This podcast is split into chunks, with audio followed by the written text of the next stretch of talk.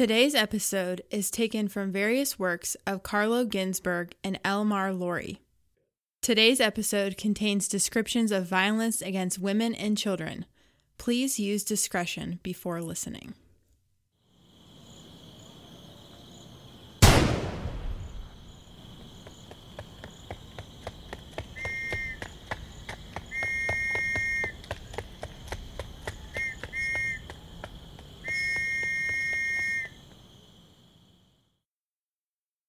Do you ever feel like you're reading something in history and feel like you've taken crazy pills? Like you look at somebody else and say, Are you reading this? Am I crazy? And sometimes it's a particular event or a particular passage or a person. Like I read anything related to certain subjects like medieval medicine or Rasputin, and I'm just like, I'm sorry, what was that? I gotta reread that. And I love those moments because they're the moments history really comes alive. But sometimes Sometimes there's those moments when I turn to ask someone if I'm taking crazy pills and I realize that I'm not the one with the crazy pills. By which I mean, some subjects I've studied turn out to be hot button issues with fringe societies and conspiracy groups. And in current events, that's something you find in those groups pretty quickly. You know, like 9 11, UFOs, QAnon, Flat Earth. But it's always something else entirely when you find them in history. In certain subjects, you kind of expect them anytime someone is assassinated, for example, or there's a political revolution or some sort of leap forward in science. You know, you've heard the sayings pyramids were created by aliens, JFK was killed by Russia, the Masons and Illuminati founded America, that sort of thing. It's a totally different feeling, though, when you're researching an innocuous topic and you find yourself waist deep in it. Like, going back to medieval medicine, there was once I was researching on the subject of ingredients that they used, and once ended up in a Facebook group talking about how drinking urine is medically good for you. So sometimes there's just certain topics in history that you can't research without bumping into crazy. So, all that to say, I've had a topic in mind since the inception of this podcast, one that I thought would be a lot of fun to dive into because of the weirdness surrounding it. Except the problem was, every time I'd go and try to do some deep research on the subject, I'd end up in Crazy Town. It started out pretty small. When I was researching medieval serial killers, I noticed this interesting trend of all these different men that continued all the way into the 19th century. That many of these killers who had murdered, butchered, cannibalized, and even processed human remains claimed the same crackpot plea. They claimed that they were werewolves. And the first time I thought, huh, that's interesting. The second time I thought, I'm sorry, what? And by the third, I was like, oh, this is great material for a podcast, until I started digging deeper. Because it turns out this is a subject that has been touched only broadly by historians, and only local historians have really done good research. Okay, difficult to research, still doable. Then I began to run into a major problem. A lot of these people who claimed to be writing nonfiction research weren't. A lot of these were folklorists, who to them, what we would call myth and reality, was just reality. These were people who took at face value the existence of werewolves. So when they write about these historical events, they don't separate Crazy Town from historical fact.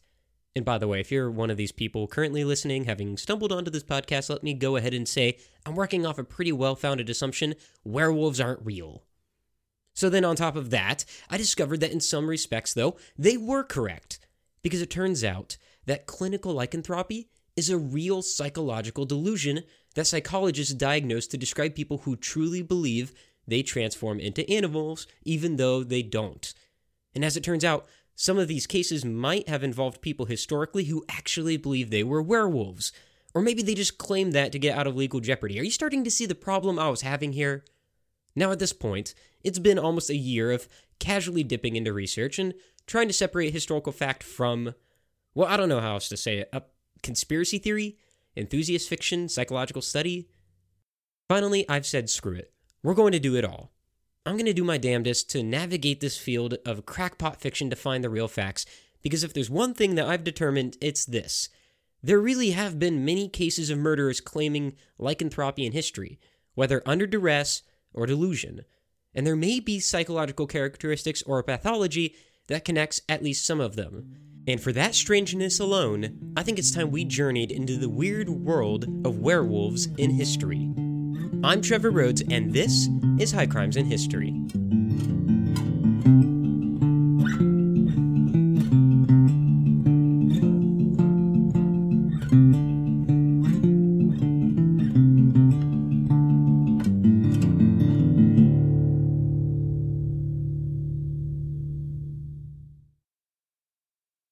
In 1852, Manuel Blanco Romasanta was arrested in the countryside of Nombela, Spain, after a report by citizens stated that seven women and two children had disappeared from the area around Escalonia.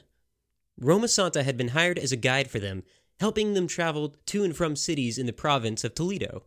He later directly delivered letters supposedly written by these travelers to their families about their new lives. However, none of them had been seen physically since their departure with Romasanta. Furthermore, Romasanta had begun to sell clothing in the region, clothing for women and children. He had also begun to sell soap, commonly made from animal fat at the time.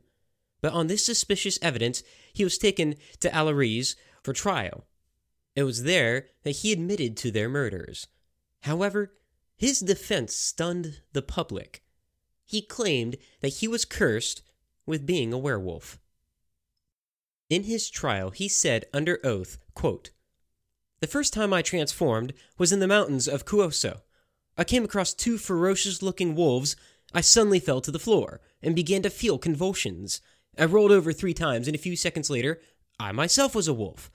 I was out marauding with the other two for five days until I returned to my own body, the one that you see before you today, Your Honor.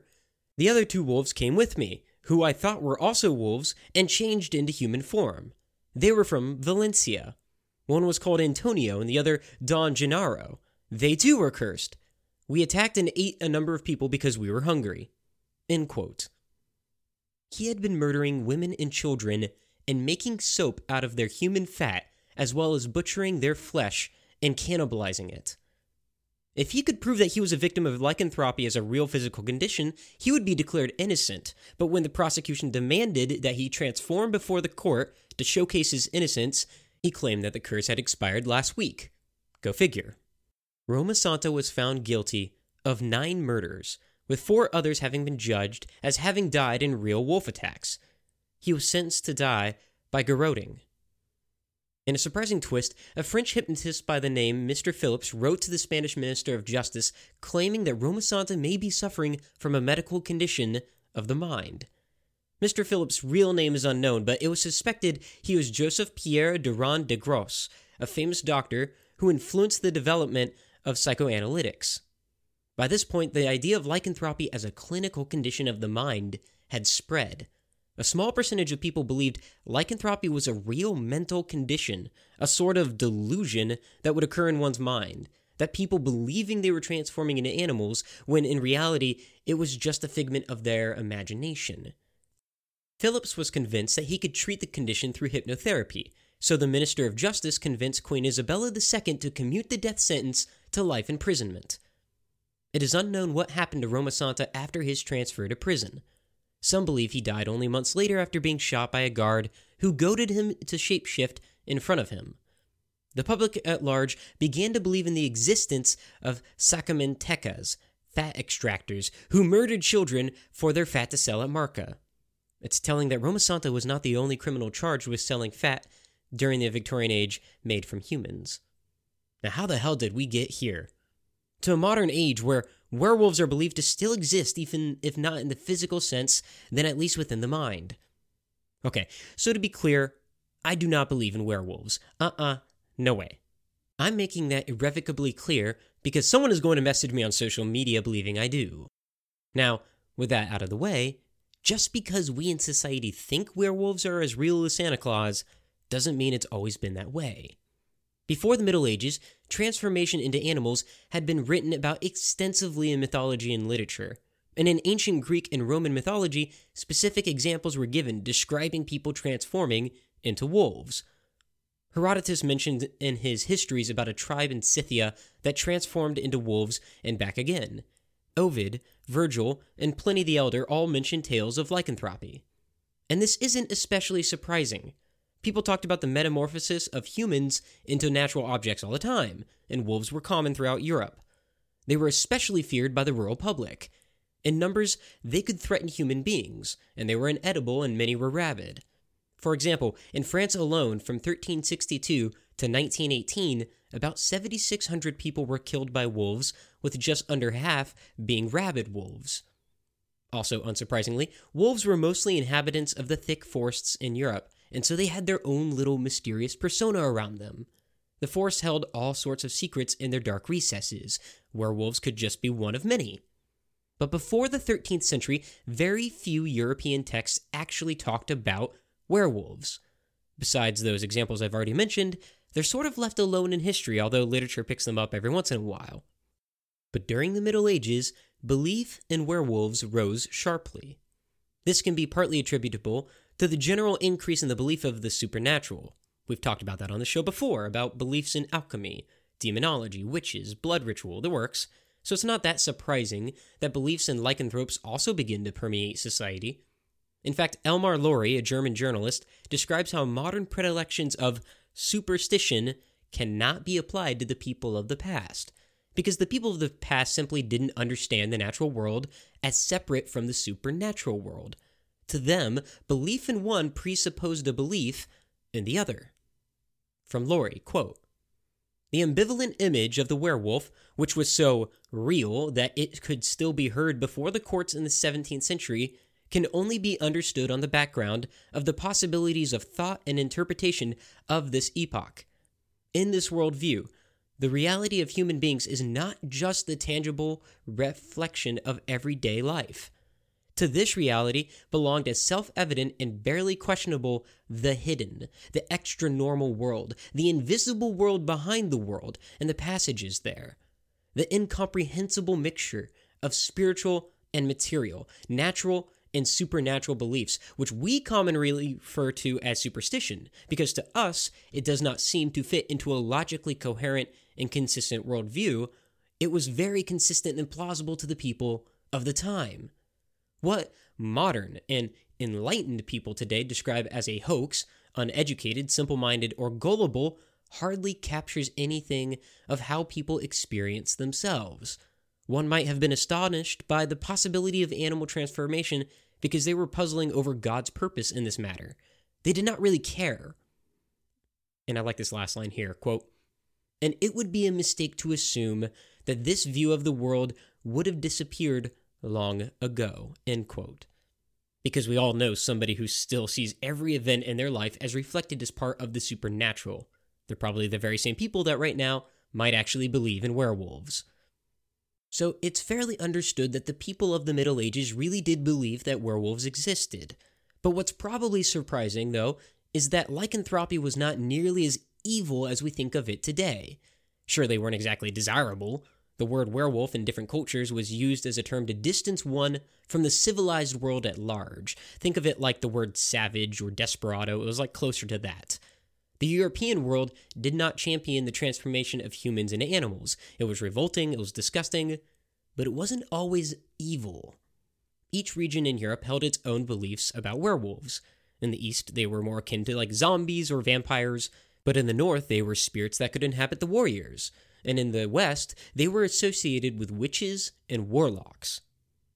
In all three of these regions, the belief in lycanthropy persisted, even among those in the faith.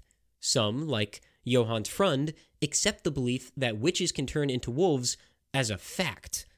But what's surprising is that werewolves were not bestial creatures, they were rational, almost benevolent beings. Sometimes they would even help the church in their fight against evil. In Jurgensburg, 1692, over 200 years after the witch trials against professed werewolves had commenced, a Livonian old man named Thiess confessed he was a werewolf. However, he claimed that he and other werewolves met three times a year to literally combat evil. This is taken from Carlo Ginzburg's Night Battles.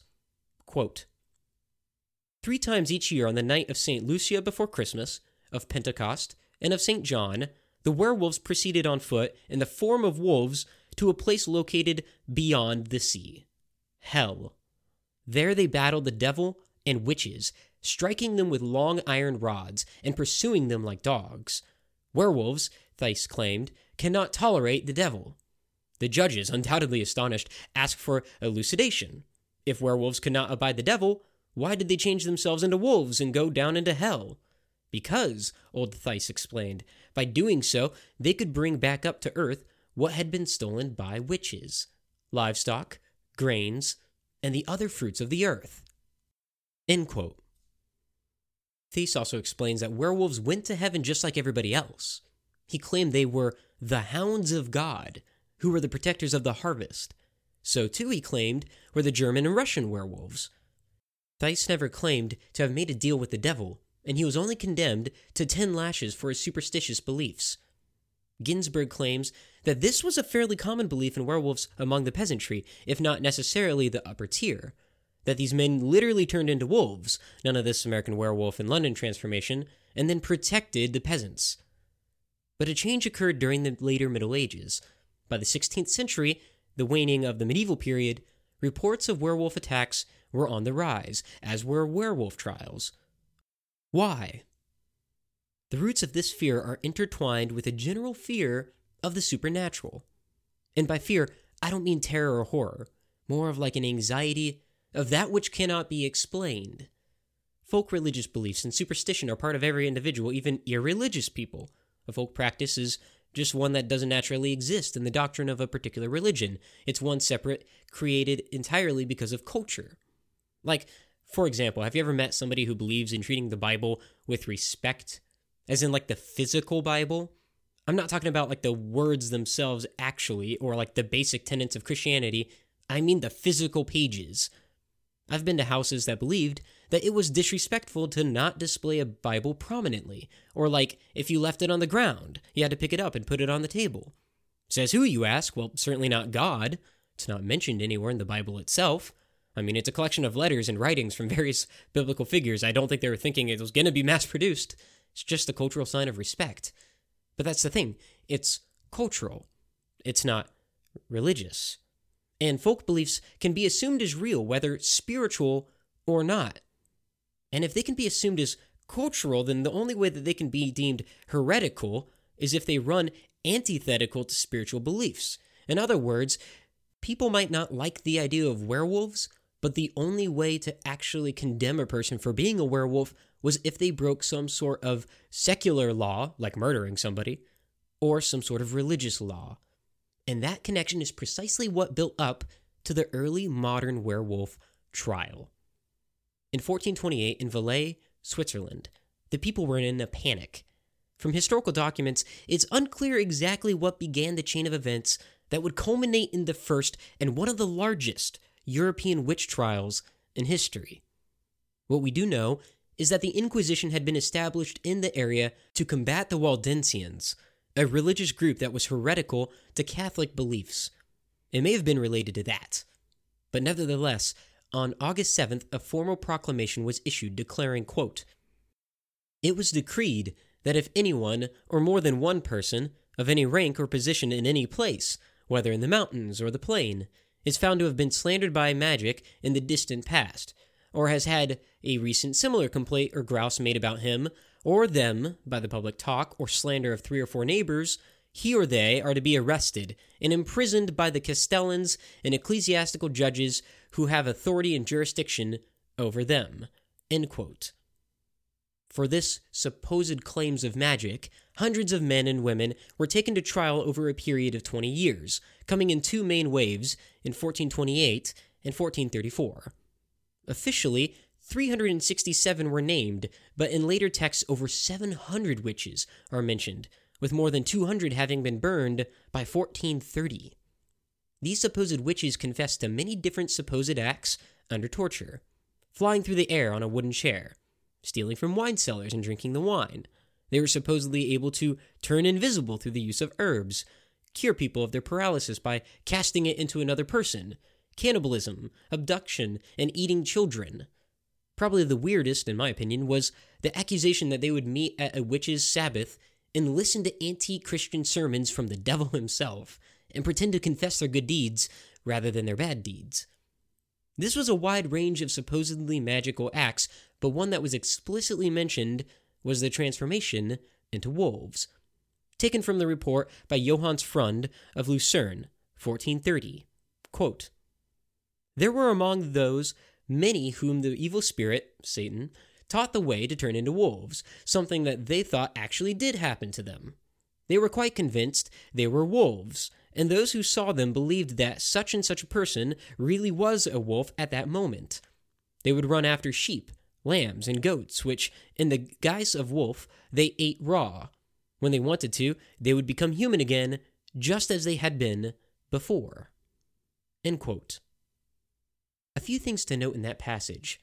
First, the language that Frund uses is that of a skeptic, that they were quite convinced. Those who saw them believed that they were a wolf. Not necessarily that the general public really believed that there were wolves existing, although he later takes it at face value, suggesting that he himself might have believed in lycanthropy. And do remember that most of these confessions were made either under torture or the threat of torture. So, not exactly the best of circumstances. But notice that the transformation of turning into a wolf is attached to witchcraft. In other words, if a person transformed into a wolf, then they were a witch, and since witchcraft was heretical, they could be tried and punished accordingly. That punishment for this multitude of hundreds was to be tied to a makeshift crucifix from a ladder. A bag of gunpowder was tied around their neck, and the ladder was tipped into a burning stake. The flames rose, and when it became hot enough, the bag of gunpowder would fizzle and detonate, hopefully decapitating the condemned victim. Most probably, they would already be passed out or dead from the smoke and flames. This was the first of many medieval witch trials that mentioned werewolves. By the 16th century, werewolves had become synonymous with witch trials, this was especially true in the Alpine regions, where the wolf populations had exploded. The witch stereotype in these regions included the transformation into wolves. This had occurred as early as 1459, in which Katrina Simon von Steinbergen in Bavaria had confessed, quote, by means of an ointment at will, to be able to transform into a fox, a cat, or a wolf and ride with wolves through the valleys together with four other women. Supposedly, in this guise, she had triggered avalanches, although it is not clear if that was on purpose or not. In the region, fortune tellers had begun to sell their charms to the shepherds in the area to ward off wolves who might attack their flock. These wolfsungen were old men who could not work, and their methods of extracting money included threatening to sick wolves on the flocks themselves in a true mafioso style. But in other regions, cries of werewolf were left unheeded. One 18th century scholar, Eberhard David Hauber, concluded, quote, Such wolves are very scarce in the witch trials, and among a hundred men who condemn as sorcerers, hardly three or four have been found to have confessed or even been accused of having been wolves. But in the Alpine regions in Switzerland, the Holy Roman Empire, and France, there was an explosion of werewolf trials. Why? Elmar Lorey probably has the best theory thus far. He cites an interesting fact that in other places around Europe, the idea of the werewolf had permeated folkloric traditions to the point where it was being written about in literary tales, or it was passed down as an oral tradition. But in the Alpine regions, there was no trace of that before the 15th century. In other words, the figurative idea of the werewolf, like in a literature, had never before been introduced to these regions, and they were regions with heavy wolf populations. When the idea was presented, it thus caught on fire like an actual literal idea. And it's hard to wrap our minds around this, so let's make this a bit easier. Think of an outlandish conspiracy in the current events anti vaccines, flat earth, the deep state. Now imagine a good number of professionals came forward and not only professed their belief that it was true, but provided evidence to you in the form of scientific data you can imagine that the majority of the scientific community would immediately begin analyzing that data, and after a few months, they determine it's not real. But by the time that occurred, wouldn't a large portion, maybe even a majority of people, have already accepted the finding as true?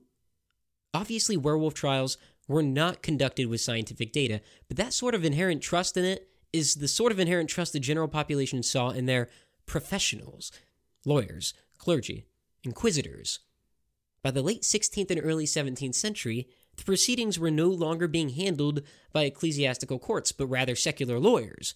Their investigations were thoroughly robust as well. They didn't just throw anybody on the rack.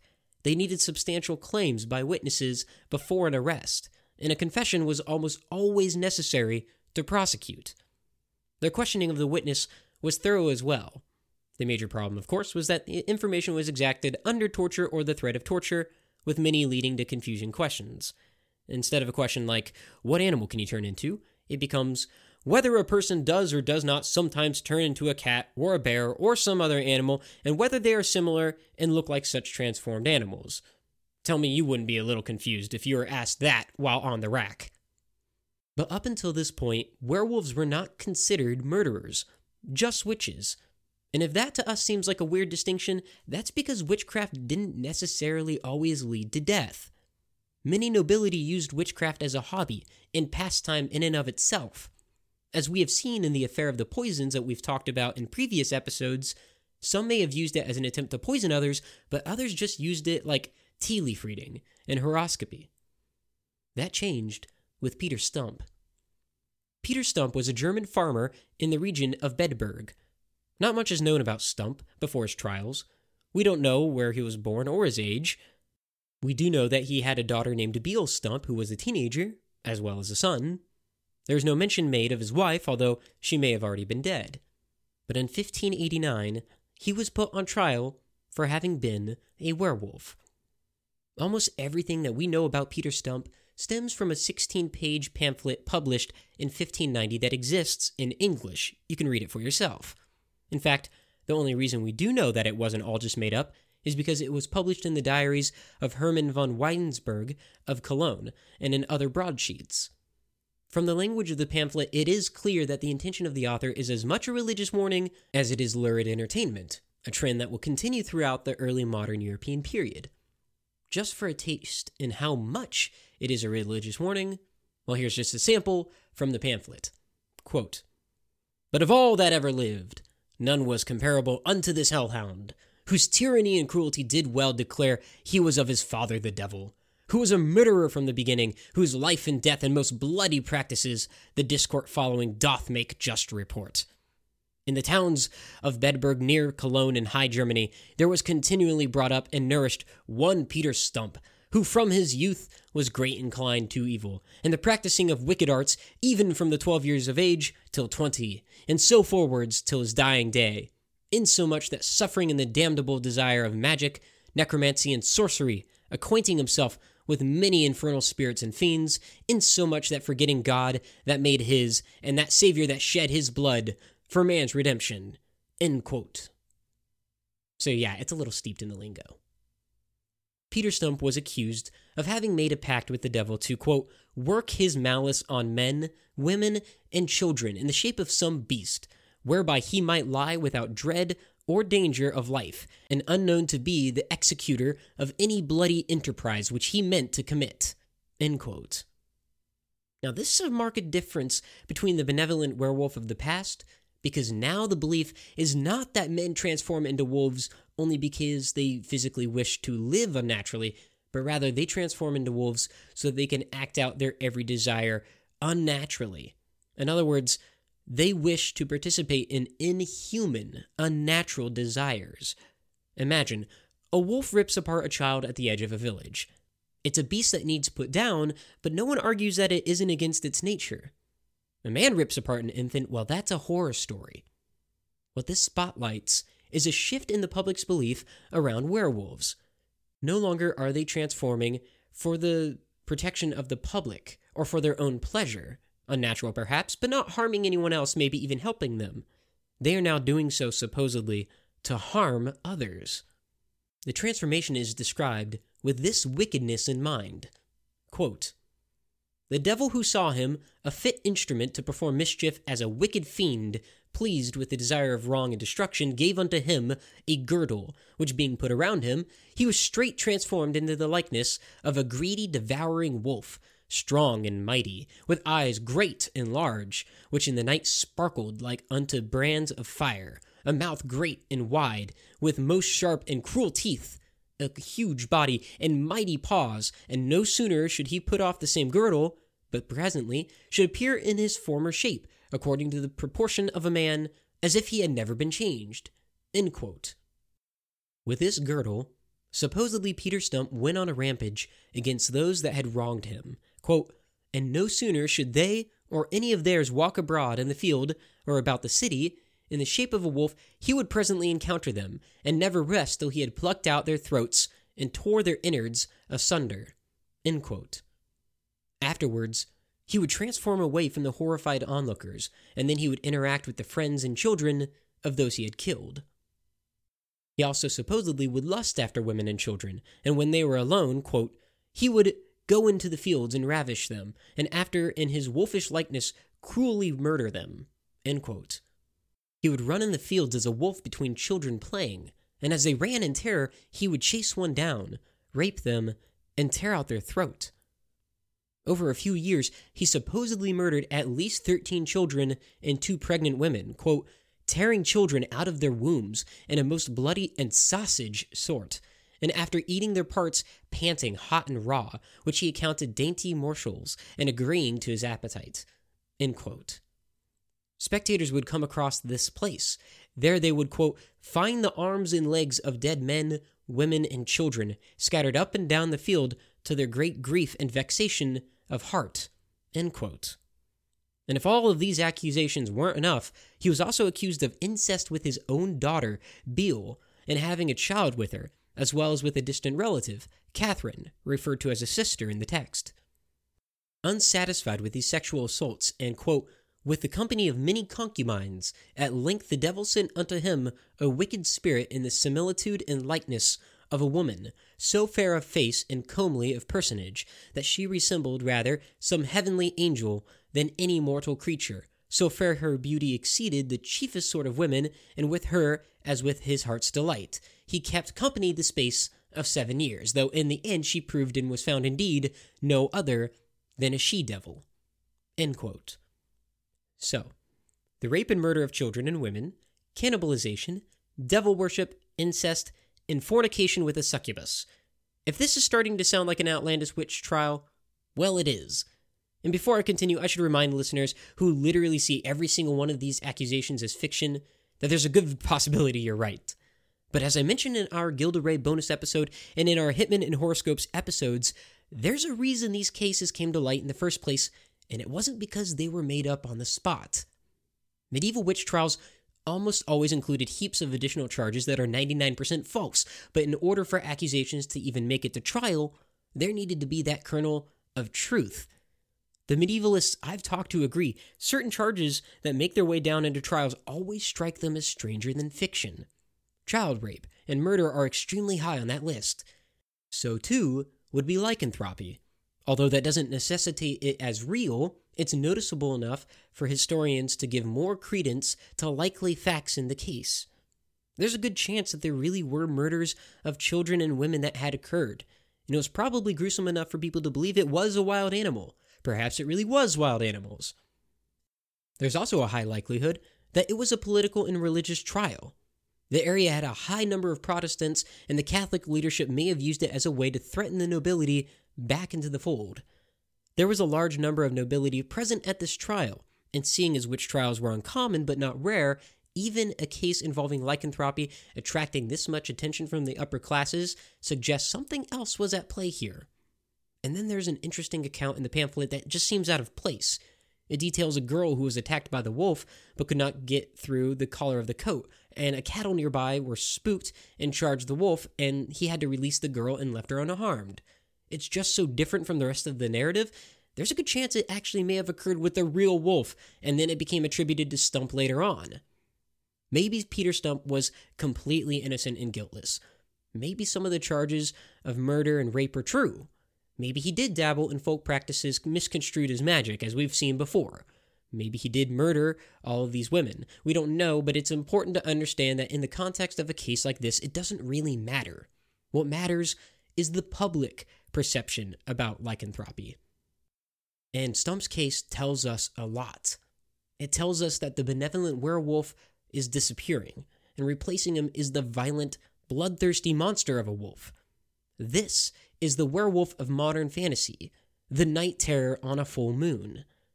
For 25 years, Peter Stump went on a supposed rampage, killing an unknown number of men, women, children, and livestock. He was only caught after being cornered in a bloodhound hunt and the girdle stripped from his wolf form, reverting him back to human form. He was put on the rack and confessed before the torture could be fully meted out. He, his daughter, and Catherine were all sentenced to death, and Peter's execution was the worst.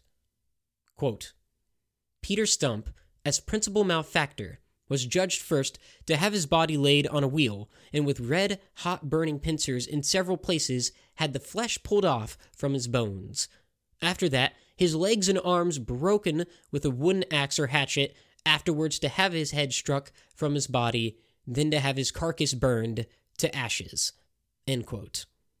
His daughter and Catherine were burned at the stake as well.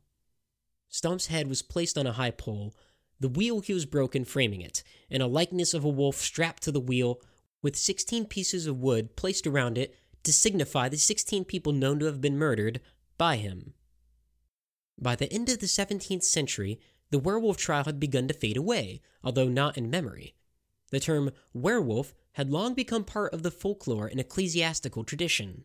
Fables and traditions were already being written about them, although more interestingly, the werewolf had become of all things a slur. Martin Luther referred to tyrants in his writings as the beer wolf. In France, the term loup garou had become synonymous with uneducated and unkempt men.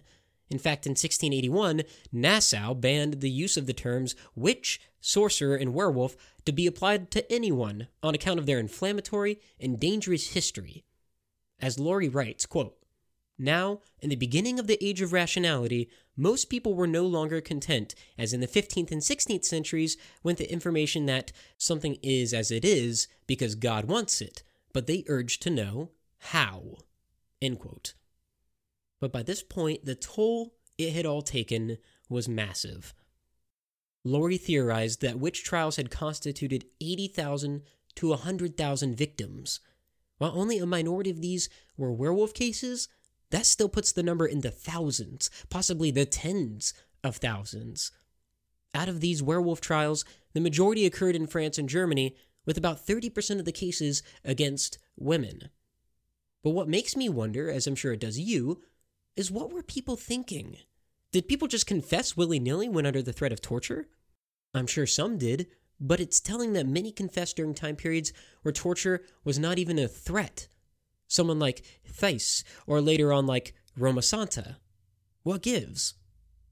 That takes us full circle back to the 19th and 20th centuries, in which clinical lycanthropy, a psychiatric condition in which a person believes they have been transformed into an animal, has been coined.